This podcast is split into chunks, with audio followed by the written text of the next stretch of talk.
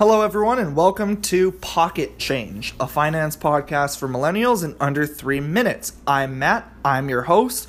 We're going to get into what kind of day the markets had today.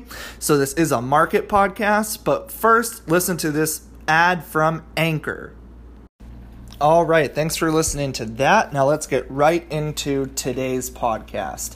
We actually had an up day on the market today, and that has a lot to do with earnings. This is earnings season, so that means that we are going to have you know some record earnings still because the slowdown, the global glo- gro- global growth global growth slowdown has not impacted earnings yet.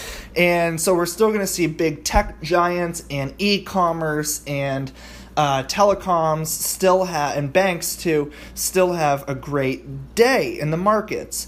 Um, so what the market was really led by today especially was the biggest stock you can buy microsoft microsoft was up almost three uh, almost I think two and a half percent at its highs today, and that is a huge deal because that stock is already the biggest, and it's just going to keep getting bigger.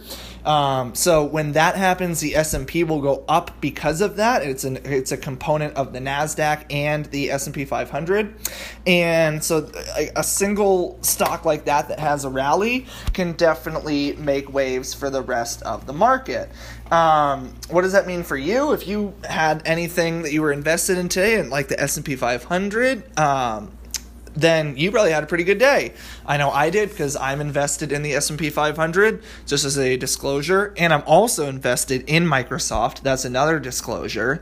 Um, the upswing can help if you have a portfolio like mine. Like today you're to have a good day. If you uh, have the if you have a stock like that that not only lifts up itself, then also lifts up the market, and you own part of the market, then you're going to have a good day. Um, so that's a little bit about why the markets were up today, and I hope that you guys enjoyed this, and I will see you guys soon.